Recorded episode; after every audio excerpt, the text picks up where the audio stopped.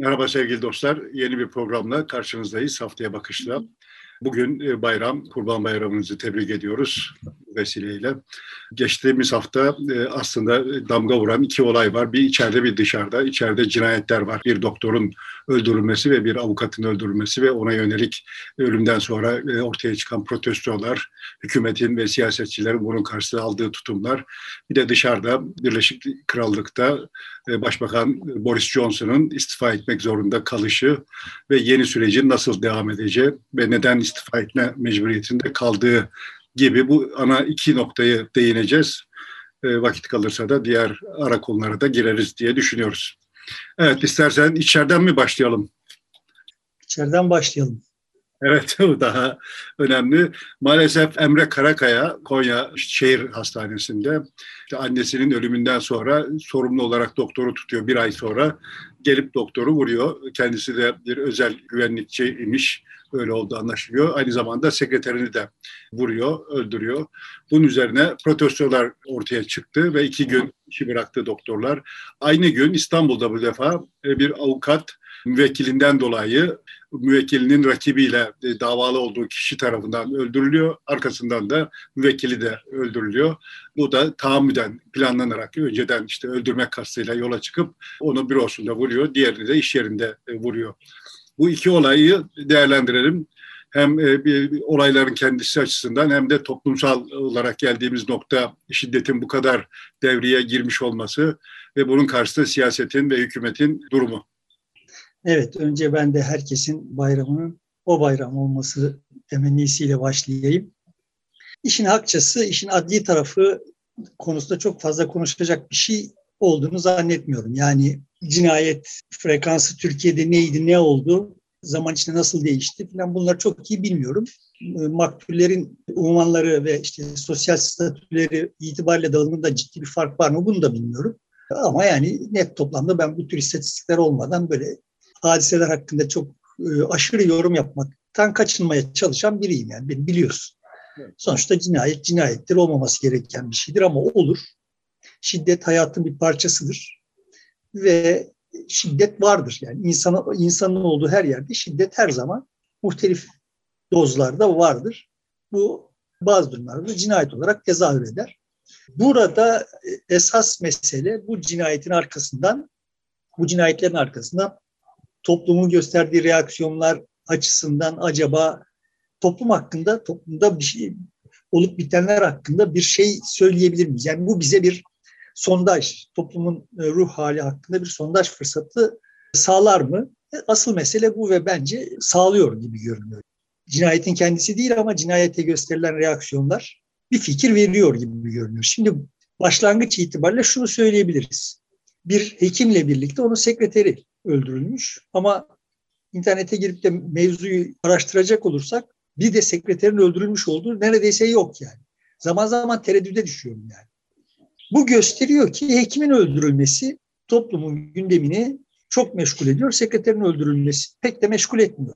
Yani cinayet olağan bir şey, sekreter öldürülürse olağan bir şey, hekim öldürülürse pek e, reaksiyon göstermesi gereken bir şeymiş. Bu cinayete reaksiyon gösteriyor olanların tutumlarından yola çıkarak söyleyebileceğim bir şey yani. O zaman yani bu reaksiyonları gösterenlerin herkesin şapkasının önüne koyması gerekiyor. Karşı oldukları şeyin cinayet olmadığını, başka bir şey kaşımaya çalışıyor olduklarını gösteriyor bence. Kaşımaya çalıştıkları şey kaşımaya değer bir şey mi? E yani değer bir şey. Çünkü bu haberin ilk yer aldığı internet sitesinin internet sitesinde haberin altına yazılan yorumlar gerçekten son derece iğrenç yorumlardı. Yani cinayeti meşrulaştırmaya çalışan ve olayı bir tür sınıf savaşı halinde yorumlayan metinlerdi. Yani doktor da hak etmiştir kardeşim diye özetlenebilecek veya işte niye sadece doktorlar öldürüldüğünde kıyamet kopuyor, hekimler öldürüldüğünde kıyamet kopuyor diye özetlenebilecek bir eda vardı. Bu açıdan olayın derinlemesine analizinin gerekli olduğunu düşünüyorum. Bu öteden Önce şu... bir doktor karşıtlığı, doktorun tutumuna davranışa karşı bir reaksiyon. İşte doktorlar hastalara yüz vermiyorlar, bakmıyorlar, görüş onun bir derdiyle çok ilgilenmiyorlar. Bir şey bile soramıyorsun diye bir kanaat var hep öteden beri. ve bu son dönemde daha doğrusu AK Parti iktidarında e, ya sizin hakkınız yeniyor diyen e, hastalara biraz daha destek olunarak çok daha gün yüzüne çıktı ve tartışma konusu oldu. Buradan da işte bir sınıfsal çatışmaymış gibi iş ortaya ortaya çıkartılmış oluyor. Evet. Şimdi e, hekimlerle ilgili Türk halkının benim bildiğim benim çocukluğumdan itibaren hep sıkıntısı oldu. Yani benim hekimler hemen hemen hiç işim düşmedi. Doğrudan bir tecrübem yok. Ama biz 90 küsür kişi mezun olduk liseden. Bunların yarısı tıp fakültesine gitti, yarısı da mühendislik fakültelerine gitti. Bir iki istisna hariç. Çok sayıda hekim tanıdığım var. Sadece kendi akranlarım arasında değil, sonrasından da çok sayıda hekim tanıdığım var. Ve şunu çok sağlıklı ve çok güvenilir bir gözlem olarak söyleyebilirim ki Türk meslek sahipleri içinde en belki en elit olan ama en az elitist olan hekimlerdir. Yani muhtemelen toplumun bütün kesimlerine temas etmek zorunda kaldıkları için bir. ikincisi de o hastalık ve işte ölüme yaklaşma halinin nasıl bütün sosyal sınıfları eşitlediğine de şahit oldukları için. Yani dünyada neyin varsa, ne kadar itibarın varsa, ne kadar servetin varsa da hekimin eline düştüğünde aynı derecede acizsin. Öte tarafından bakıldığında da toplumun en yoksul, en alt kesiminden gelen insanlar bile eğer bir yakınlarının sağlık hizmetine ihtiyacı var ise her şey, her türlü fedakarlığı göze alabileceklerini gösteriyorlar ve hekimler de bunlara şahit oluyorlar. Dolayısıyla onların gözünde toplum mesela mühendislerin, yöneticilerin vesairenin gözünde olduğuna kıyasla çok daha mimarların gözünde olduğuna kıyasla çok daha eşit. Bu gözlemin içine yani onlar daha iyi eğitim aldıklarından tıp fakültelerinde onlar bunlar onlara bunlar öğretildiğinden veya daha işte ne bileyim diğer yan daha e, az elitist olan insanlar hekimlik mesleğini seçtiğinden falan olmuyor bu iş yani. Hayat, hayatın gerçekleri sonuçta insanları hepimizi biçimlendiriyor. Onların maruz kaldıkları gerçek bu ve dolayısıyla daha az elitist oluyorlar diye düşünüyorum. Benim tanıdığım hekimlerin arasında gerçekten yani onlar belki farkındadırlar, belki değildirler ama diğer mesela profesör tanıdıklarımla işte belediyede siyasetçi olan tanıdıklarımla falan mukayese ettiğim zaman hekimler açık ara en az elitist olanlar yani. Avukatlar da bu konuda hekimlere yaklaşırlar. Çünkü onların da genel olarak muhatap oldukları toplumun arızalı kesimleri ve o yüzden de polislerle beraber avukatlar toplumun tamamını böyle çok arızalı varsayarlar ama ana hatları itibariyle daha az elitisttirler yani.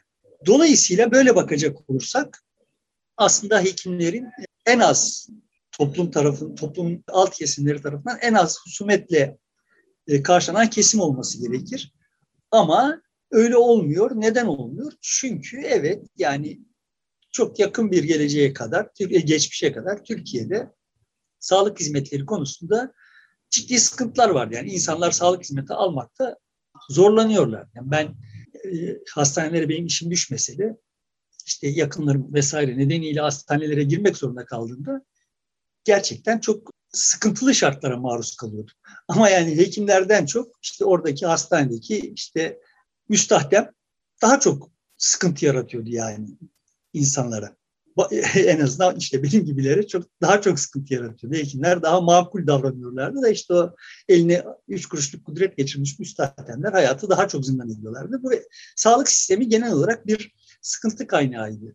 Sonra hem bu sistemin içinde çalışmış çalışıyor olanlardan hem de bundan hizmet alıyor olanlardan e, aldığım intiba bir dönem AKP'nin ilk dönemlerinde gerçekten de bu anlamda bir iyileşme oldu. Yani insanlar sağlık hizmetinden daha memnun olmaya başladılar. Yani daha çok adam yerine konduklarını hissetmeye başladılar. Yani şunu emniyetle söyleyebilirim ki evet sağlık sistemi insanları adam yerine koymuyor diye. Ama bu kadar, bugünkü kadar böyle hekimlerle ilgili sıkıntılar ortaya çıkmıyor. Şimdi bu, bu anlamlı bir şey. Ne oldu arada da olay böyle oldu. O, o dönemde insanlar daha çok şikayetçiydiler. Yüz yüze konuştuğumuz zaman daha çok şikayetçiydiler. Muhtemelen o dönemde de çocuğunu, yakınını, annesini, babasını kaybetmiş, hekimler yüzünden kaybetmiş birileri hekim öldürüyordu ama bu kadar gündeme gelmiyordu. Bir ihtimal. Bir ihtimal de sahiden de bu e, cinayetler artmış da olabilir. Onu da bilmiyorum. Yani istatistik yok elinde. Ama arttıysa da yani böyle hani her gün gerçekleşen milyonlarca temasın içinde böyle yani işte ayda üç tane, iki tane yani bir, bir cinayet azımsamak gibi bir derdim yok. Ama bir bütünün içine yerleştirdiğimiz zaman böyle aman Allah'ım şiddet ne kadar da arttı, cinayet ne kadar da arttı denecek bir şey olduğunu zannetmiyorum. Buradan tekrar söyleyeyim yani cinayeti meşrulaştırmaya falan çalışmıyorum. Anlamaya çalışıyorum. O toplumda ne oluyor anlamaya çalışıyorum. Anlaşılan o ki son dönemde AKP'nin işte bir dönem elde etmiş olduğu başarı bunu bu olaya yaslanarak söylemiyorum. Yine yakınlarımın gözlemleri, yakınlarındaki tartışmalardan kulak misafir olduğum tartışmalara yaslanarak söylüyorum. Anlaşılan o ki son dönemde, son 2-3 yılda sağlık sisteminin o nispi bir ferahlık yaratan atmosferi dağıldı. Yani insanlar rahatlıkla istedikleri hekimden, istedikleri hastanenin istedikleri hekiminden randevu alabiliyor idiler 2-3 yıl öncesine kadar.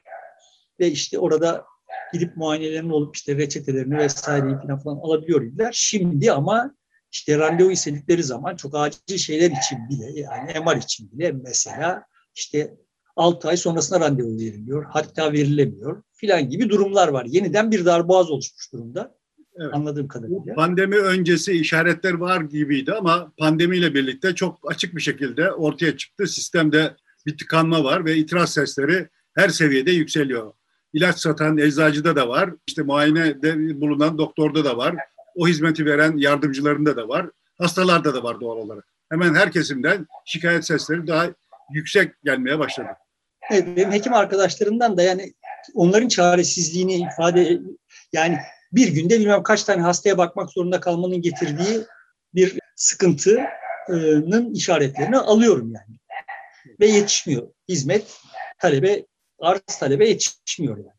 Bunun ne kadarından talebin artması sorumludur, ne kadarından arzın daralması sorumludur bunu bilmiyorum. Çünkü hani bir de çok sayıda doktor ihraç etmeye başladım.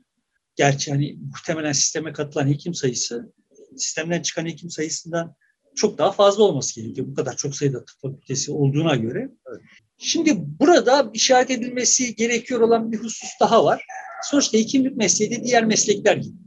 Yani kabaca bakacak olursak gelirin yüzde seksenini, en az yüzde seksenini hekimlerin en çok yüzde yirmisi kazanıyor.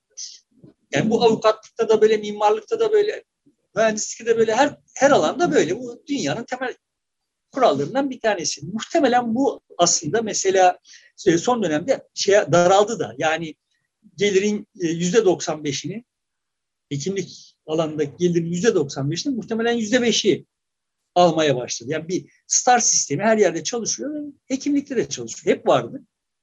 Ama bu son ee, zamanda toplumun hepsinde de var. Çalışanlar daha az kazanıyor. Yukarıdaki en çok para sahip olanlar daha çok kazanıyor. Yani orada da eskiden yüzde 20'ye 80 idiyse şimdi 95'e 5 gibi neredeyse. Evet, Peterson bu konuda daha başka bir tez, bu 80'e 20 zaten evrensel olarak kabul edilmiş bir bir şeydi yani ve her yere uyguluyordun ve her yerde karşılığını buluyordun. Peterson bu konuda artık bu sistemi böyle kare, oranın karesiyle ilişkilendirilmesi gerektiğini falan söylemeye başladı. Hekimlik gibi böyle çok sayıda yani sonuçta 20 kişiden oluşan bir sistemde işte e, gelirin yüzde seksenini, yüzde yirmisi dört kişi alıyor olabilir ama bu 2000 kişi olduğu zaman daha yoğunlaşma ortaya çıkıyor gibi bir şey var ki genel olarak toplumda evet böyle bir yoğunlaşma hali vardı ve evet hekimler net toplamda bakacak olursak hani senin söylediğine alana taşıyacak olursan meseleyi hekimler net toplamda bilgileri, becerileri, maharetleri vesaire itibariyle para kazanıyor olan meslek erbabı toplumda genel olarak meslek erbabının yani bu yolla para kazanıyor olanların payı düşüyorlar. Yani parası olanların para kazandığı işte bilgisi, becerisi, mahareti, diploması vesaire olanların payının düştüğü bir dönemde yaşıyoruz. Bu e, şartlar altında eski statüleri yok ve zaten de o eski statüde eski durumda da hekimlerin küçük bir bölümü malın büyüğünü götürüyordu. Ama ne, neydi? Yani hekimsen eğer sıradan bir devlet hastanesi hekimi bile olsan yani hekimlikten doğan gelirin küçük bir payına razı olan birisi bile olsan net, neticede işte ortalamanın üstünde bir hayat standartını sağlayabilecek bir gelire sahip oluyordum. Şimdi anladığım kadarıyla tablo öyle de değil. Şimdi bir devlet hastanesinde çalışan bir hekim öyle bugünün şartlarında Aa, evet varlıklı birisi sayılabilecek, ortalamanın üstünde bir hayat standartını sağlayabilecek bir duruma gelemiyor yani. Çünkü çok kıyaslıyorlar. Mesela diyor ki bir müezzin ya da imam ya da yeni atanmış polis e, bir doktordan işte şu kadar 15 yıldır çalışan bir doktordan daha fazla maaş alıyor diye bunu çıplak rakamlarla söylüyorlar. E, herhalde doğrudur yani. yani biz şimdi üniversitede çalışırken de genel olarak hep olaylar böyle e, tasnif edilir. İşte bir araştırma görevlisi bir yüzbaşıya kıyasla nereye gitti, nereye geldi, nerede, ne duruma geldi işte bir doçent bir binbaşıyla filan. O, o zamanlarda kullanılan temel şey işte hekimlerin, hekimler de bu gelir meselesinde işte neredeler? Onlar da kendi gelirlerini diğer meslek grupları mukayese ederlerdi. Evet yani sonuçta böyledir bu iş. Ve evet son dönemde bu anlamda bakacak olursak hekimlerin statüsünde bir gerileme, nispi bir gerileme o var gibi görünüyor. Ama iş yüklerinde bir artış var gibi görünüyor. Buna rağmen ama görünen o ki toplumda sahiden de bir elit düşmanlığı diyebileceğimiz bir şey olduğunda bu hekimlere patlıyor. Yani diğer bütün kesimlerden daha çok hekimlere patlıyor. Bankacılara patlamıyor. Yani hakimlere, savcılara patlamıyor. Ordu mensuplarına veya polise patlamıyor. Patladığı zaman hekime patlıyor. Bu, bu tuhaf bir durum. Yani dediğim gibi en az elitist olan onlar Belki en insan mi? E, en çok temasa geçtikleri kesim hekimler olduğu için e, ona patlıyor olabilirler. Yani polis de bu kadar temasa geçmiyordur vatandaş ya da bankacıyla bu kadar temasa geçmiyordur dar bir kesimdir onlar. E, ama hekimle hemen hemen her kesim e, temasa geçiyor toplumun. Olabilir yani o, böyle bir şeyden olabilir. Ama yani benim açımdan bakıldığında en masum olması gereken hekimler. Diğer her şey bir tarafa dediğim gibi en az elitist olanlar, böyle en az kibirli davrananlar. Yani bir polisle muhatap olduğum zaman mesela sahiden hani dişlerimi kıracak duruma geliyorum yani eline, belinde silahı olduğunda, üstüne üniforması olduğunda bana her konuda yani pandemi sırasında birlikte de yaşadık yani işte. Yolda yürürken adam sana burada yürüyemezsiniz demiyor. Yürüme lan diyor yani. Şimdi e, edepsiz, terbiyesiz olanları, topluma küstahça davrananları sayacak olsak polislerin arasında hekimlere kıyasla çok daha yüksek yani. Ama şimdi hekime gücün yetiyor, polise gücün yetmiyor. Belki de bundan kaynaklanıyor. Bilmiyorum yani. Şeye de getirebiliriz. Hekimlerin bakanı koca işte şeyin bakanı Süleyman ondan oraya da bağlayabilirsin istiyorsan aşırı yorumlama istiyorsan. Sonuçta ama yani işte aslında tabii buna da lüzum yok yani. Polis kendi polis devlet memuru, hekim iyi kötü yani bütün polisler devlet memuru, devleti temsil ediyor. Hekimler devlet memuru olsalar bile devleti temsil etmiyorlar. Yani bir kendi başlarına bir anlayışı, kavrayışı, bir sistemi temsil ediyorlar. Devletin Şimdi gücünü, gücünü kullanmıyorlar yani. Devletin evet. gücünü kullanmıyorlar. Evet, devletin gücü yok arkalarında ve onlar da onu kullanmıyorlar. Şimdi burada dikkat çekici hususlardan bir tanesi bir devlet meselesine girmişken onu parantez için alıp kapatalım. Sonra yine bu sosyal meselelere dönelim. Cinayetten hemen sonra Rütük yayın yasağı getirdi. Ve ortaya çıktı ki aslında yayın yasağı, mahkemeden çıkan yayın yasağı cinayetin soruşturulmasıyla ilgili bir yayın yasağıymış. Rütük ya bizi dolandırıyor veya kendisi bu kadar zıvanadan çıkmış yani bir şeyi doğru dürüst yazmayı beceremeyecek kadar beceriksiz ve sanki cinayetle ilgili yayın yasağı varmış gibi bir metinle ortaya döküldü. Yani bu devlet dediğimiz kurumun ne hale gelmiş olduğunu tipik bir misali. Yani eğer birinci durumdaysa bize yalan söylemekten hiç imtina etmeyen, hiç utanmayan, yüzü kızarmayan birileri orada Rütük adına konuşuyorlar, yazıyorlar, çiziyorlar. Eğer ikinci durum doğruysa zır cahiller ve ama işte böyle orada Rütüklerde, şuralarda, buralarda oturup makam arabalarıyla geziyorlar yani. Şöyle de bir şey olabilir orada. Kendisini siyasetçinin yerine koyup ya bu cinayet Konya'da işlendi. Burası muhafazakar bir yer. E, siyasi iktidarında büyük destek aldığı bir şehir. e, burada bu tür cinayet olması çok e, hoş da karşılanmaz. En iyisi biz bunun duyurulmasına engel olmuş olalım. Duyurulmasın gibi bir sahikle de hareket etmiş olabilirler. Tamam işte o zaman biz dolandırmaktan utanmıyorlar yani. Bize yalan söylüyorlar ve yalan söylemekten de utanmıyorlar. Kendi kafalarına göre bir takım hesaplar, kitaplar ama bize bunu söyleyemeyecekleri için onu bu kılıf altında böyle söylüyorlar o zaman ve yani bu bu ayıp yani minimum. Suç değilse ayıp. Ama yani böyle bir devlete muhatabız. Şimdi bu, ta, e, bu tarafı var. Şeye gelince mesela ekşi söz yani tekrar eski konumuza dönecek olursak ekşi sözlükte mesela birisi şöyle bir başlık açmış. Cahillerin eğitimlileri öldürdüğü ülke. Yani muhtemelen dünyanın bütün toplumlarında cinayet istatistiklerine bakılsa muhtemelen katillerin arasındaki eğitim düzeyi, katillerin eğitim düzeyi muhtemelen maktullerin eğitim düzeyinden daha yüksektir. Yani bu son derece açık anlaşılır bir şey. Yani adam eğitim düzeyi düşüktür ve işte yani daha doğrusu muhtaç olanların maddi olarak muhtaç olanların eğitim düzeyinin düşük olması ihtimal daha yüksektir ve onların sadece hırsızlık, gasp vesaire amacıyla birilerini öldürme ihtimali yüksektir. Öldürecekleri insanların bir şeyini çalmak istedikleri için onların da muhtemelen eğitim düzeyi daha yüksektir. Yani şimdi böyle bir hekim cinayeti üzerinden böyle bir hikaye anlatılması, böyle aşırı yorumlanması benim açımdan irdelenmeye, deşirmeye değer bir şey.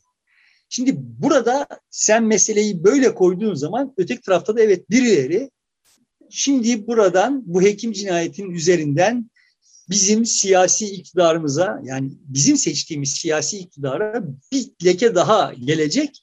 Dolayısıyla şimdi bunu başka bir alana kaydıralım. Bunu başka türlü bunun başka türlü yorumlanması için manipülasyonlar yapalım ve elimizdeki bütün gücü işte sosyal medya ise sosyal medya, e, botlarsa botlar, devletse devlet, fütükse rütük.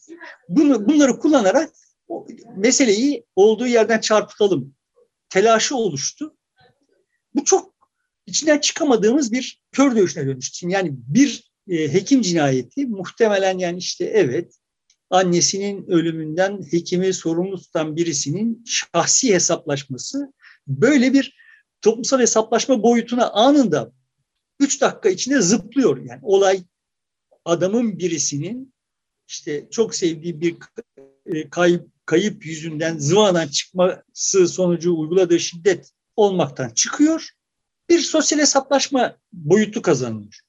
Bu şimdi bu toplumda toplumun ne kadar sıcak olduğunu gösteriyor. Bu, bu sıcaklıktaki bir toplum sağlıklı bir şekilde işleyemez. Ateşimiz aşırı yükselmiş durumda. Bir tedaviye ihtiyacımız var ama görünen o ki aslında toplum adına karar veriyor olanlar, toplum için kararları verecek olanlar bu ateş yükselmesinden ateş yüksel, yükselmesini kışkırtıyorlar. Bundan besleniyorlar yani. Ve meseleyi buralarda da tartışamıyoruz. Bak kardeşim biz işte bu ateşin yükselmesi hepimizin hepimizin sağlığını tehdit ediyor. Sadece birimizin değil yani. Orada birilerini işte manasız bir takım şeyleri müdafaa etmek üzere seferber olmaya gönderiyor. Birilerini de manasız çıkarımlar yaparak manasız hedefler yaratma durumuna götürüyor. Hepimizin de sağlığını bozuyor yani. Şimdi bu olayı serinletmemiz gerekiyor. Her olayı serinletmemiz gerekiyor ve serin düzlemde tartışmamız gerekiyor. Noktasına gelemiyorsun. Dün geçen yıl yapılmış bir belgeseli izledim. Bu 9-11 hakkında yapılmış bir belgesel.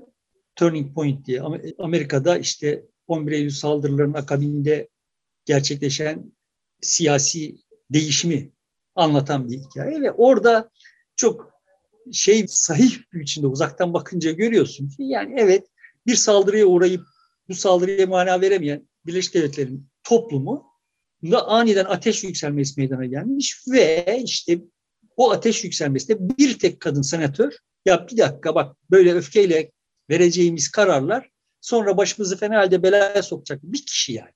Ve o da işte vatan haini olduğu için filan böyle iddiasıyla muhtelif taarruzlara maruz kalmış.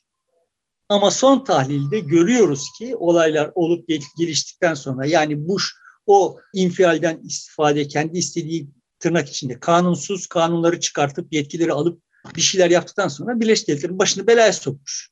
Ondan sonraki e, başkanlar da bu yetkilerden vazgeçmemişler. Bunların yanlış olduğu görüldüğü halde ve işte sonrasında da bunun sonrasında da ne olmuş olmuş? Amerika Irak'a girmiş, Afganistan'a girmiş, başını fena halde derde sokmuş falan filan. Şimdi yani o e, toplumsal ısının aşırı yükselmesi doğru kararların verilmesini toplum adına, toplumun içinde toplum adına doğru kararların verilmesini imkansızlaştırmazsa zorlaştırır. Şimdi ateşi düşürmemiz lazım ve hemen hal düşürmemiz lazım. Ama düşüremiyoruz. Çünkü biz hani uğraşıp dedim.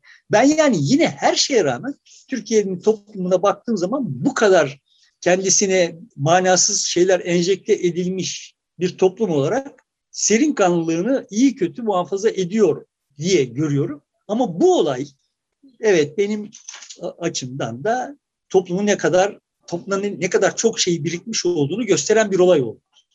Zor durumdayız yani. Bizim e, sahiden başımızı ellerimizin arasına, arasına alıp düşünmemiz gerekiyor ve bunu biz yapamayacaksak bizim adımıza yapacak bir takım aydınlar gerekiyor. Görünüyor ki olay öyle olmuyor yani. O aydın statüsünde olanlar da yangına körükle gidiyor. Burada şeye de değinelim. Hekimlerin bu olayda iki gün boykot yapması gibi şeyler yani her halükarda hekimlerin yine de sağduyulu, nispi olarak toplumun kalanına kıyasla yine de daha sağduyulu olduğu intiba uyandırdı bende. Yani bir dakika durun bakalım. Üslubuyla yani doğru bir üslupla ve doğru dozda bir bir şey, bir reaksiyon gösterdiklerini düşünüyorum. Bir noktaya daha bu mevzudan zıplamamız gerekiyor. O da yani hekimlerin adına konuşanların ciddi bir bölümünün yaptığı bir hata olarak işaret edebileceğim bir şey. Sanki bu tür cinayetler önlenebilir şeylermiş. Yani bir şeyler yap, orada bir takım kanunlar, burada bir takım regülasyonlar vesairelerle falan falan bunlar önlenebilir bir şeymiş. Sıfırlanabilir bir şeymiş gibi konuşuluyor. Ya böyle bir dünya yok. Elbette cinayetlerin önüne geçmek için bir şeyler yapılması gerekiyor ama yani işte hastanelere girerken X-ray cihazından geçmek gibi bir şey. Böyle absürt öneriler geliştiriyor. Yani şimdi sanki hani diyelim ki ben benim bir yakınımı kaybettim ve bundan da hekimi sorumlu tuttum. Gözümü de kararttım, hekimi öldüreceğim. Yani sanki onu öldürmek için ille de hastaneye girmem gerekiyormuş gibi böyle aptalca varsayımlara yaslanarak ve bu aptalca varsayımlara yaslanan insanlar sanki akıllı insanlarmış gibi, sanki akıllıca bir şeyler söylüyorlarmış gibi ortalarda dolanıyorlar. Sonuçta sistemin sıkışmış olduğu bir, bir yerlerde bir takım sıkıntılar olduğunu gösteriyor hadise. Bu sıkışıklıkların çözülmesi, sıkışıklıkların çözülmesi gerekiyor ve bunun için bir şeyler yapılması gerekiyor. Ama bunun arasında hastanelere X-ray cihazıyla hasta sokmak en son olacak iş yani. Muhtemelen yeni yapılan şehir hastaneleri gibi e, yerlerde vardır X-ray cihazı. Giren çıkanlar da bakıyorlardır. evet yani muhtemelen vardır. İşte bu hadisede de görülüyor ki zaten adam yetkili olarak silah, silah sahibi yani. Evet. Ama hani toparlayacak olursak ortada sadece bir kişi değil katledilmiş olan iki kişi. Eğer bu iki kişiyi bir arada saymıyor iseniz sizin kendi zihninizi de bir kurcalamanız gerekiyor. Bunu fırsat bilip, ya bu hadiseyi fırsat bilip işte toplumu e, dövmek için vay işte cahiller eğitimleri öldürüyorlar falan falan gibi tezlere dayanak yaratmak için hadiseyi çarpıttığınızın, kendi zihninizde çarpıttığınızın bir işaretidir. Ama ortada bir sıkışıklık var. Hekimler daha saygıdeğer tutumları hak ediyorlar ama zamanında da hekimleri hekimlerden çok olumsuz hatıra biriktirmiş olan sınırsız sayıda Türkiye vatandaşı var. Bunları da hesaba katmak gerekiyor. Gibi gibi. Ama şunu ben de sadece bu hadiseyle ilgili değil, şunu ben de tespit ediyorum. Bu, bu konuda da bir kararım yok yani. Türkiye'de hekimler veya işte hocalar, profesörler vesaireler falan filana yönelik yani işte orada mülkiye mezunlarına burada hakimlere filan yönelik böyle bir bunlar bizi adam yerine koymuyorlar duygusu yaygın bir duyguydu. Yani adam yerine konmama duygusu yaygın bir duyguydu ve bu duygu dokunduğun neredeyse her insanda hissediliyordu. Postaneye gittiğin zaman postanedeki memur tarafından bile aşağılanıyordum. Yani benim başıma da geldi böyle defalarca. Yani herhangi bir yerde herhangi bir işim düştüğünde memurlar ve işte nispi olarak daha iyi eğitimli olanlar böcekle muhatap oluyor gibi muhatap oluyorlar. Şimdi nasıldır tablo? Bu anlamda ciddi bir değişiklik olmuş mudur? Da, e, o davranışlarda bilmiyorum ama aşağıdakiler artık eski muameleye maruz kalmaya katlanamayacak durumdalar. Yani bu toplumun alt kesimlerinin yükseldiğini bir işareti benim açımdan. Bu yükselmenin eskiden var olmayan bir takım hadiselere yol açması çok anlaşılmaz bir şey değil. Yani herkes enerjisi yükselmişse en uçta olan yani en şiddete meyyal olanın da enerjisi yükselmiştir ve o eskiden sadece öfkenin köşesinde oturmak zorundayken şimdi silah sarılacak duruma gelmiş olabilir. Ama ana hatları itibariyle sadece sosyal medya değil hemen her alanda alttaki kesimler işte daha çok diploma sahibi oldukları için daha çok muhtemelen o cinayeti işleyip ondan sonra kendisini öldüren adamın da bir diploması vardı. Yani yüksek yüksek öğretim yapmamış olabilir ama en azından lise mezunudur filan falan yani. Sonuçta bu anlamda toplumun alt kesimlerinin yükseliyor olduğunun bir işareti olarak okunabilir bu. Ve bu eski Türkiye'yi ihya etmenin ne kadar imkansız olduğunu, yeni bir Türkiye için kafa yormak gerektiğini de gösteriyor. Bu olay tek başına değil ama bu olay da o gelgitin sonuçlarından bir tanesi olarak okunabilir. Bu cenaze kalkarken ve öncesinde de siyasiler arasında e, atışma da yaşandı. Birbirlerine işte bundan e, siyasi pay çıkarma şeklinde. Bir de Sağlık Bakanlığı'nda tepki vardı cenaze sırasında. Protesto edildi. Bu siyasetin e, bu cinayet karşısındaki tavrını nasıl değerlendirmek gerekiyor? Mesela Kemal Kılıçdaroğlu meclisi hemen toplayalım, bir şiddet yasası çıkartalım diye çağrıda bulundu. İşte yani Kemal Kılıçdaroğlu'nun yaptığı iş, demin benim sözünü ettiğim anlamda yani böyle regülasyonlarla bu sosyal dönüşümün kontrol altına alınabileceği zanlı üzerine bir hikaye yazmaya çalışıyor.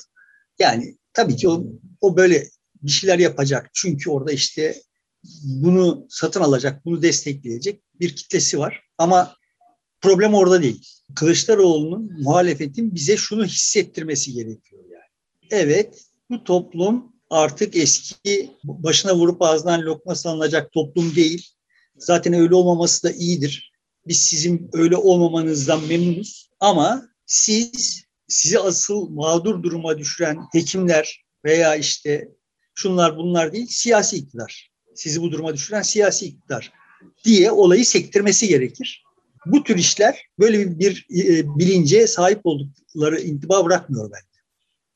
Yani böyle bu regülasyonlarla düzelecek bir şey değil ve bu tür bir çıkış yaptığın zaman şimdi demiş oluyorsun ki zımnen yani burada biz varız işte bizim gibi memleket için, insanlar için işte can siperhane çaba harcayan işte hekimler, siyasetçiler vesaireler var. Bir de orada böyle kendini bilmez şiddet uygulayan zevzekler var. Onların imkanlarını daraltacak şekilde yasal regülasyonlarla bunun üstesinden gelebiliriz demiş oluyorsun. Sana oy verenleri tırnak içinde okumuşları, tırnak içinde elitleri, kimse yani kendisini öyle görenleri tatmin etmiş oluyorsun ama karşı taraftakine ha bunlar meseleyi hala burada görüyorlar duygusu uyandırıyorsun ve oradan çözülmeyi zorlaştırıyorsun.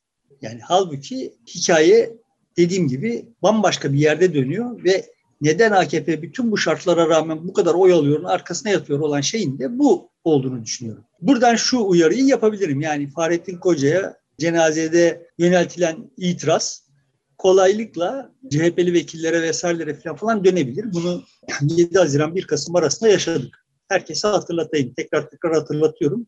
Şehit cenazelerinde önce AKP'li vekiller, bakanlar falan yuhalanıyordu. Bir hafta 10 gün içinde CHP'liler yuhalanmaya başladı. Aynı cenazeler. Yani toplumu bölüyor olduğu, bu hikayenin to- toplumu nasıl bölmüş olduğu görünüp duruyor. O şeyleri ön yargısız, daha doğrusu yargısız okursanız sosyal medyadaki tartışmaları görüyorsunuz ki birileri buradan yine işte lan siz ne adi insanlarsınız, hekimleri öldürüyorsunuz diye bize saldıracaklar. korkusu yaşıyor ve defansa çekiliyor. Şimdi o insanların o korkusu sürdüğü sürece yani siz gidip de evet bak bu memleketin çomarları hekim öldürüyorlar. Dolayısıyla bu hekim öldüreni değil, çomarları zapturapt altına alacak bir şeyler gerekiyor dediğiniz zaman adam bunun kendisine karşı, kendisine yönelik bir şey olduğunu algılıyor.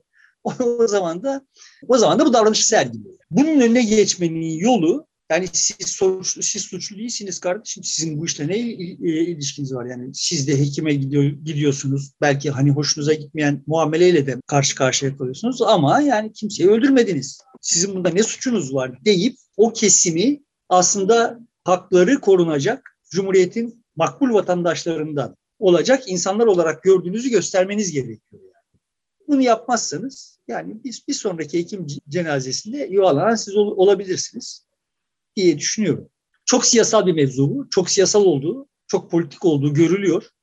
Yani hadise gösterdi ki bize burada politik olarak çok geniş bir manevra alanı var.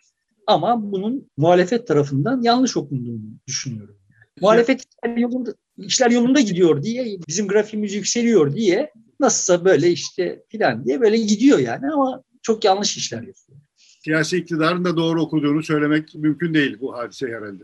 Siyasi iktidar herhangi bir şey doğru okumuyor. Son düzlükte yine işte bu tırnak içinde çomarlarda kalmış olan tortuyu harekete geçirmek için bir şeyler yapacak. Son düzlükte bununla böyle bir takım icatlarda bulunacak ve eğer o döneme oraya kadar ya bak biz sizi toplumun arızalı kesimleri olarak görmüyoruz, duygusu uyandırılamamışsa o kesimlerde toplum böyle bölünmüş. Görünüyor yani. Orada birileri var. Kendi dandik akıllarıyla absürt absürt bir takım işler yapmışlar ve yapmayı sürdürüyorlar. Bütün suçu bizim üzerimize atıyorlar. Bunlardan behemehal uzak kalmamız gerekiyor. Duygusuna sahip olan yığınlar var. O yığınların nefret duygularını, işte infiallerini vesaire işte kullana kullana Erdoğan buraya kadar geldi. Yarın yine bunu yapacak yani. O o nefreti ve öfkeyi vesaire Erdoğan yaratmadı. O onlarca yılda yaratılmış olan bir şeydi ve onu fütursuzca kullandı Erdoğan. Şimdi de yine kullanmaya kalkacak. Yani benim açımdan dolayısıyla hani iktidarı zaten yaptığı doğru bir şey yok. Burada, burada da vay doğru yapmıyor o halde başı derde girer.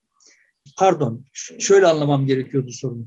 Normal şartlarda iktidardaysam ve toplum bu hale gelmişse şimdi normal şartlarda iktidarın toplumdaki bu tansiyonu düşürüp toplumun menfaati için filan ya onları geçtik biz yani öyle bir iktidarımız yok yani.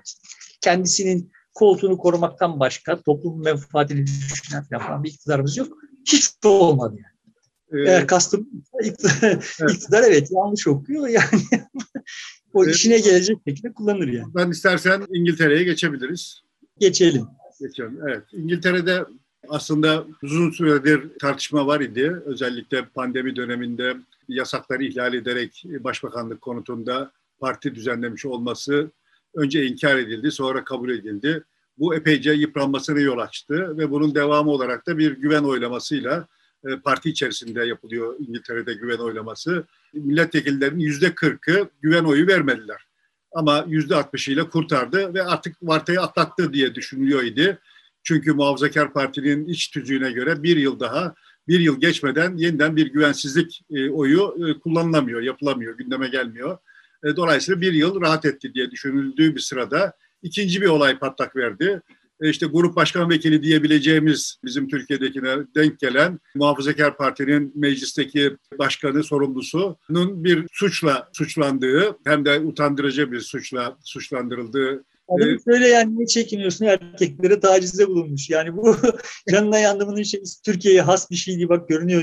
İngiltere'ye bir şey. Bu dünyanın evet, yerinde var ya. Orada da var. İşte tacize kalkışmış evet. Bunu daha önceden biliyormuş başbakan görev atamadan önce. Önce bilmediğini söyledi ama daha önce bildiği de açığa çıkınca istifalar geldi. Altı bakan önce istifa etti arka arkaya. E, sonra da kabinede görevli diğer e, memurların da istifasıyla 50 kişiyi buldu ve sonuçta da e, başbakan istifasını açıkladı. Hem e, Muhafazakar Parti Genel Başkanlığından hem de e, başbakanlıktan istifa ettiğini açıkladı. Ama başbakanlık görevini bir süre daha sürdürmek istiyor. Sonbahara kadar, Ekim ayına kadar. Ama burada da tartışma var. Sürdürsün diyenler de var. Hayır sen o görevi de bırak çağrıları da var. Evet yani şimdi bizimle ve dünyanın başka yerleriyle ne kadar çok benzerlikler olduğunu, insanların ne kadar zaafları olduğunu vesaire falan gösteriyor bir tarafından. İktidarda olanın iktidarını korumak için fütursuzca yalan söyleyebilecek olduğunu gösteriyor. Yani bunlar hepimiz, bütün dünyada böyleler. Çok benzerlikler var. bir de çok farklılıklar var yani. Bunların içinde yani Boris Johnson'ın yaptığı uzun açıklamada iki cümle benim çok çarptı. Birisi hani kimse vazgeçilmez değildir siyasette falan falan demiş o geyik bir laf da arkasından şahane sistemimiz buradan mutlaka yeni bir çıkaracaktır demiş. Şimdi bizde olmayan şey bu mesela. Ama yani bizde kimse benim hatırladığım kadarıyla hiç kimse bak şahane bir sistemimiz var ve bu şahane sistemimiz bu badireyi atlatacaktır. Bir laf etmedi. Yani bunun birinci sebebi şudur. Bizim sistemimiz şahane değil.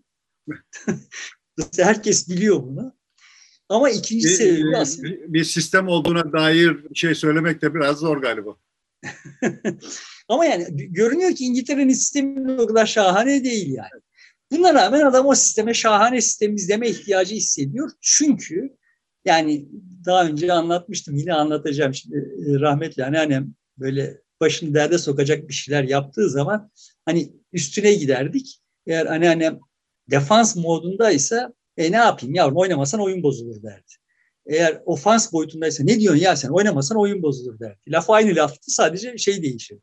Şimdi asıl burada işaret etmeye çalıştığım şey oyunu koruma. Oyunu koruma motivasyonu çok mühim bir şey. Bizde olan şey oyunu oynayanlar, oyundan menfaati olanlar oyunu alçaltıyorlar. Bunu Premier Lig'de Türkiye Ligi arasındaki farkı da görebilirsin. Premier Lig'de bir yıl abuk sabuk iş oluyor. Hakem hataları oluyor. Muhtelif şey, biçimsizlikler oluyor ama son tahlilde adamlar Premier Lig dünyanın en büyük, en gözde futbol ligi diyorlar. Ona saygı gösteriyorlar. O da o saygıya iyi kötü bir karşılık üretiyor. Şimdi bizde olay zaten bütün maçlar şike, bütün hakemler hileli atanmış. Bütün maçların sonuçları önceden belli. Sezonun kim şampiyon bitireceği önce bu minvalde tartışılıyor. Yani bu minvalde tartışıyorlar ki oyunun içindeki oyuncular böyle tartışıyor. Oyunu bitirdiğin zaman geriye bir şey kalmıyor yani. Orada görünüyor ki yani Boris Johnson bundan sonra bir siyasi kariyeri olmayacak bile olsa son tahlilde ta bilinçaltına kazınmış oyunu korumam lazım. Yani duygusu var. Yani neden var bilmiyorum. Yani or- orada yaşamam gerekiyor. Yani adam oyunu oyuna zarar verecek olursa belki çok daha hunhar bir şeyle şeye maruz kalacak. Aşağılamaya maruz kalacak. Belki yani ama bu ta genetik olarak nesiller boyunca yani oyunu koruma güdüsü yerleşmiş. Çok dikkatimi çekti yani bu e, bu laf. Bu arada tabii senin anlattığın hikayede de çok bariz bir biçimde görünüyor ki ben işte Muhafazakar Parti'nin genel başkanıyım ve işte benim sayemde şunlar oldu. O halde bana hangi hatayı yaparsam yapayım ha diyeceksiniz diyen bir deme lüksüne sahip değil Boris Johnson. Uzun aradan sonra Muhafazakar Parti onun e, liderliğinde olağanüstü bir başarı elde etti. Bu ona hakikaten e, bir karizma kazandırdı. Evet, çok çalkantılı bir dönemde ve yani çok da çalkantılı, çok da zor görünüyor olan işleri de başardı yani bu süreçte. işte Brexit hadisesi falan falan unuttuk yani. Halbuki yıllarca yani bu Brexit nasıl gerçekleşecek kaygıları, şunlar bunlar vardı ama yani bunları falan başardı bütün o soytarılığıyla. Ama net toplamda asıl özne parti yani. Ve asıl özne parti olduğu zaman evet oradan böyle biçimsiz işler çıkıyor. Yani Şimdi bunun benzerini AKP'de veya CHP'de yaşas, bunun benzeri AKP'de veya CHP'de yaşansa olacak olan şey kol kırılır yen içinde. Ama kardeşim tartışılır mı? Bak bunları tartışınca bize zarar veriyorsunuz. Siyasete zarar veriyorsunuz falan filan gibi geyikleriyle bunlar örtülecek üstü örtülüyor bunları. Dolayısıyla aynı çirkinlikler yaşandığı zaman Türkiye'de bu güya oyunu koruma şeyiyle aslında tartışmalar örtülüyor. Tartışmalar örtülünce güya çirkinlik görünmüyor ama çirkinlik orada kalıyor. Şimdi burada böyle çirkinlikler yaşanıyor ve bununla baş ediliyor. Dolayısıyla bu böyle korumacı mantık yanlış bir şey. Çirkinlik varsa görürsün. Çirkinlik olağan bir şeydir yani. İnsanın olduğu yerde şiddet olur, insanın olduğu yerde çirkinlik olur yani. yani hepimiz hepimizin zaafları var. Şimdi İngiltere'de bir de şöyle durum oldu. Bazıları istifa etti doğrudan artık güvenim kalmadı birlikte çalışmayacağız dedi. Ama e, Johnson'ı destekleyen bazıları istifa etmesi yönünde tavsiyede bulundu. Görev bırakmadı ama doğru adım istifa etmenizdir. E, bu saatten sonra olmaz bu iş diyerek e, onun istifasını desteklediler. Bu da ilginç bir şey. Yani sonuna kadar savunacak diye bir şey izlemiyor. Bir noktada evet sona geldik diyebiliyor herkes. Evet yani çünkü herkesin işte bu bir oyun. Bunun bir sonraki devresi de var. Orada da oynayacağız. Ve yani işte orada da oyunda kalmak istiyor isek şimdi burada bu yediğimiz golü işte telafi edeceksek orada telafi edeceğiz. İşte ama yani bu golü yediğimizi bir kabul edelim filan bir muhasebemizi yapalım. Şimdi gibi bir şey var. Besbelli toplumda bu anlamda var olan neyse o sözünü ettiğin şahıslar aracılığıyla yukarıya doğru taşınıyor. Çünkü onlar o topluma karşı mesuller. Çünkü onların siyasi kariyeri topluma bağlı. Ama bizde durum bu değil. Yani siyasi kariyeri topluma bağlı değil. Adam CHP'de işte bir sıkıntı çıktığında bir ses kaydı eski eşiyle ilgili bir ses kaydı yayınlandığında falan filan genel başkanına gidiyor. Yani topluma gitmiyor. Yani şöyle toplumdan gelen bir baskıyla olmuyor bu iş yani. Genel başkanına gidiyor. Hani bütün bu şartlardan eğer parti zarar görecekse filan geyikleriyle ayrılıyor görevinden. Yani partinin genel başkanı yok yok biz bunu idare ederiz dese devam edecek adam. Bu farklılık çok mühim bir farklılık ve biz 1982 Anayasası ile birlikte içinde düştüğümüz şey bu. Batak bu yani. Biz, biz berbat bir toplum olduğumuzdan başka toplum, İngiliz toplumuna kıyasla daha bir şey olduğumuzdan falan falan olmuyor yani. Mekanizma bizim siyasete müdahale imkanlarımız daralttığı için oluyor. Ve bunu çomarların oy kullanmasını içimize sindirip eğer doğru dürüst bu toplumun gücünün siyaseti biçimlendirmesine sağlayabilir isek ben iddia ediyorum ki sitede her şey daha yoluna gidecek. Bu hadisede bir de şey dikkatimi çekti. Yani ilk istifa edenlerden bir tanesi yani ilk istifa edenlerden bir tanesi galiba yani işte adam İngiltere dışında doğmuş, Kürt, bilmem ne bakanıymış sonra bilmem ne bakanı yapıyor onu. Evet, evet. Johnson. İçişleri Bakanı, Maliye Bakanı, sonra Sağlık Bakanı oldu. Yani şimdi Kürt'ün biri Türkiye'de bakan olsa çok zor olur. olmadı manasını söylemiyorum ama İngiltere'de olabiliyor ve şimdi e, hani bizim başımızdaki bu e, sığınmacı problemiyle falan falan İngilizlerinkini mukayese ettim. E, Pakistan kökenli ee, olan da var zaten. Londra'nın belediye başkanı Pakistan. Yani birçok kabinede böyle birçok kişi varmış. Evet. Yani bu Şimdi da İngiliz. Benim dikkatimi çeken bir şey de şu oldu. Buradan nasıl çıkacaklar? Bir kriz var. E, nasıl yeni lider seçiliyor diye e, baktığımda daha önce bakmamıştım. Muhafazakar Parti'nin işleyişi şu. Parlamentoda yani milletvekilleri arasında önce oylama yapılıyor. Siz 8 kişi, 8 milletvekili sizi önerirse aday olabiliyorsunuz genel başkanlığa ve ilk tura giriyorsunuz. İlk turda 18 oy alanlar ikinci tura geçiyorlar. İkinci turda 36 oy alanlar bunlar hep parlamento içerisinde milletvekilleri düzeyinde oluyor. 36 oy alanların tamamı şeye, muhafazakar parti üyelerinin kullandığı postayla kullandıkları yarışa katılıyorlar. Son yarışa katılıyorlar ve orada en çok oyu alan e, seçiliyor. Yani kural çok açık ve net ve çok kişinin katılabilmesine ve yarışabilmesine imkan sağlayacak şekilde hazırlanmış. Belki çok akıllıca değildir ama uygulandığı sürece evet. işe yarıyordur. Yani herkes riayet ettiği sürece işe yarıyordur. Ve yani işte bu anlamda da adamların böyle yani buradaki bir... belki tek eleştirilebilecek şu olabilir. Milletvekillerinin önermesi gerekiyor aday olabilmeniz için. En az 8 milletvekili. E, diyelim ki partinin başka teşkilatlarında e, olanlar önerse onlar olamıyor mu? Onun doğrusu ben de bilmiyorum ama herhalde yok. Bilmiyorum. İngiliz sisteminin daha iyi olması için ne yapılması gerektiği konusunda kafa yoramayacağım. ama yani son tahlilde çalışıyor mu? Çalışıyor sistem. Yani çalıştığını bir yığın absürt şeylerin üstesinden gelmiş olmasıyla toplumun görüyoruz. Evet, işte o toplum dediğimizde yani işte şu kadarı Kürt, bu kadar Paki, bu kadar Hintli filan falan olan yani böyle bir toplum yani. Ve yani çok mu başarılı değil ama yani hayatta kalmayı, küçük bir adada hayatta kalmayı ve işte bir dünya imparatorluğunda bu hale düşmeyi, içine sindirmeyi başarabilmiş, travmalarıyla birlikte yaşamayı becerebilmiş olan bir toplum yani. Şimdi bir hususta dikkatimi çeken şu oldu. Mesela bizde e, lider adam yetiştirmiyor denir ya hep öteden beri eleştirilir Türk siyasetinde.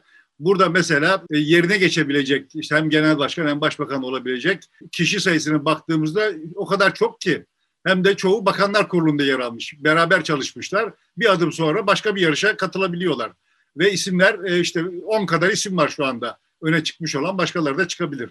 Bizde e, baktığımda şimdi dönüp CHP'de kimler var, MHP'de kimler olabilir, AK Parti'de kimler olabilir dediğimizde isim, isim bulamıyoruz. Benim bu konuda en ufkumu açan tecrübem şöyle bir şey oldu. Anavatan Partisi işte başarısız olmaya başladığında Mesut Yılmaz'ın liderliğinde yani işte partinin hayatiyetini arttırmak için falan bir şeyler düşünüyorlar.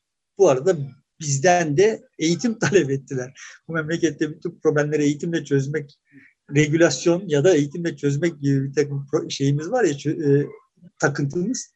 Anadolu Üniversitesi olarak biz Bilkent Otel'de anavatan kadrolarına yani il ilçe başkanlarına bir eğitim dizayn ettik. Onların talepleri doğrultusunda. ilk salona gittik, hazırlıklarımızı yaptık. Bütün e, şeyler orada eğitim alacak olanlar ve işte bakanlar falan filan da orada. Mesut Yılmaz geliyor dediler. Şimdi o oraya kadar bakanlar o il başkanlarına, ilçe başkanlarına falan falan böyle yukarıdan bakıyorlar. Bize de yukarıdan bakıyorlar ve herkes de onlara peygamber muamelesi yapıyor. Yanında bir fotoğraf çektirebilmek için 40 takla atıyor falan falan. Yani o hiyerarşiyi çok böyle keskin bir biçimde hissediyorsun yani. Sonra Mesut geliyor lafı çıktı. Ya o böyle etrafa afra tafra yapan o bakanlar kilolu kilolu adamlar böyle yuvarladı tekerlerine Mesut ilk ulaşmak için birbirlerini çiğnediler. Ben şimdi orada yanlış hatırlamıyorsam Ferruh'a dedim ki bak Ferruh yarın öbür gün Mesut Yılmaz'a bir şey olsa aha bu adamların herhangi birisi bu partide adam olamaz. Neden olamaz? Çünkü hepsi diğerinin Mesut Yılmaz'ın önünde nasıl iki büklüm olduğunu gördü. Yani adama saygı duyamaz. Yani. yani duyamazsın anlatabiliyor muyum? Sen şimdi beni orada onu gören kimse o insanlara saygı duyamaz yani. Şimdi sistemin bu. Mekanizmam bu. Böyle lider adam yetiştirecek. Yetiştirmez kardeşim. Kimse yetiştirmez. Sorun şu. Sen mekanizmayı öyle kurarsın ki adamın kendisi senden bağımsız olarak bir güç sahibi olur. Yani gücünü senden şimdi kimin bakan olacağına, kimin nerede ne olacağına, kimin aday olacağına, milletvekili aday olacağına Mesut karar veriyor iken kimsenin bağımsız bir gücü yok. Toplumdan aldığı, e, devraldığı bir gücü yok. Dolayısıyla da herkes Mesut karşısında iki büklüm olmak zorunda. Halbuki adam gücünü başka bir yerlerden alıyor ise ve sana eşitler arasında birinci muamelesi yap, yaptığı halde yerini koruyabiliyor ise e, yani oradan zaten yığınla alternatif çıkar. Şey kırıldığında, çatı kırıldığında, çatladığında ha tamam şimdi sıra bana geldi diyecek yığına insan çıkar. Ama şimdi Türkiye'de tablo böyle değil ve tablonun böyle olmamasından kaynaklanan problemleri işte böyle şahıslarla, ideolojilerle veya toplumla açıklıyoruz. Yani bunu Erdoğan'ın kişiliğinden ya yok Erdoğan'ın yerine seni koyayım, beni koyayım. Öyle olur işler yani. O şahsın kişiliğiyle ilgili bir tarafı yok. Adam elinde güç varsa kendisine rakip olabilecek herkesi budar ve budadı. Kademe kademe kademe bugün de kimse kalmadı. 2005'te Erdoğan'ın başına bir şey gelseydi vay AKP'ye ne olacak kaygısı var mıydı AKP'de veya AKP seçmeninde veya Türkiye'de? 2005'te yoktu yani böyle deve dişi gibi bir yığın adam vardı. E adam bunları teker teker teker budadı yani işte her birisi de sıra kendisine gelene kadar buna ses çıkarmadık. Sıra kendisine gelince ya bir dakika ne oldu? Oldu. Bu işler örgütlenme tarzı meselesidir. Israrla söyleyip duruyorum. Böyle biz ısrarlı bir biçimde bunları şahıslar, ideolojiler ve toplum üzerinden okuduğumuz için bu bataktan çıkamayacak bir gibi görünüyor. Ne zaman doğru sistemleri e, doğru örgütlenmeyle falan bunları aş, kafa yora, yormaya başlarsak o zaman bir ihtimal yani sonuçta en kötü demokratik düzen bile en iyi bizim düzenim bizim düzenimizden daha iyidir. Toplumun bütün kesimlerinin kendi seslerini duyurabildiği ve işte o örgütlenmede rollerini oynayabildikleri bir toplum öyle veya böyle çıkış yolu bulur.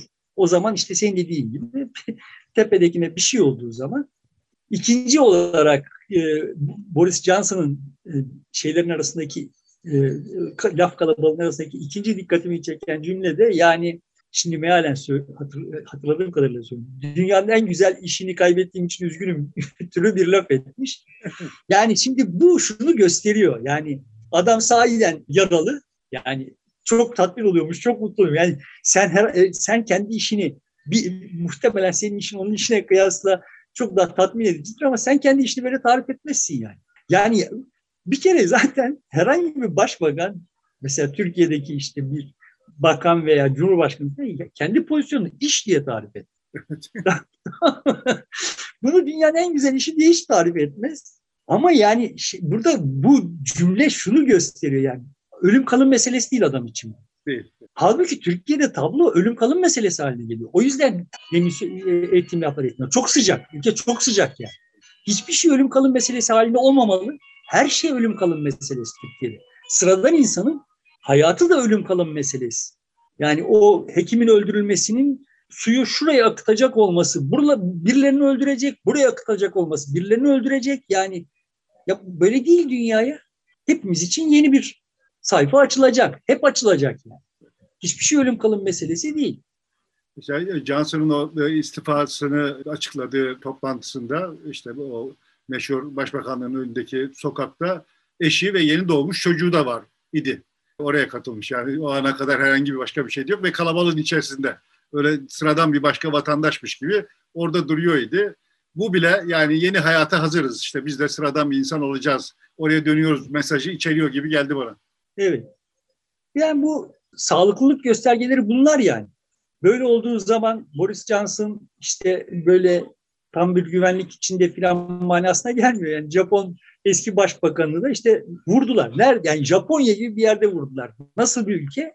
Silah edinebilmen için, silah sahibi olabilmen için muhtemelen dünyadaki en olağanüstü sınırlamaların olduğu, regülasyonların olduğu bir ülke ve işte bak orada da bunlar olabiliyor da yani çok muhtemelen çok nadiran e, nadirattan bir şey Japonya için bu. Evet. Hem Ama yani hem bir de eski başbakanı niye öldürüyorsun? Yani mevcut görevde de değil. Yani bir, bir, muhtemelen siyasi faaliyet işte bir, bir miting halinde. Evet, yani. evet, destek için oradaymış. Ama yani bunları sıfırlayacağız iddiası dünyanın en zırva iddiası. Bunları sıfırlayamazsınız. Ama eğer senin Cumhurbaşkanı Türkiye'de e, hareket etmesi gerektiğinde 300 tane, 3000 tane korumayla hareket etmek zorunda kalıyor ise o zaman senin sisteminde bir sıkıntı var demektir.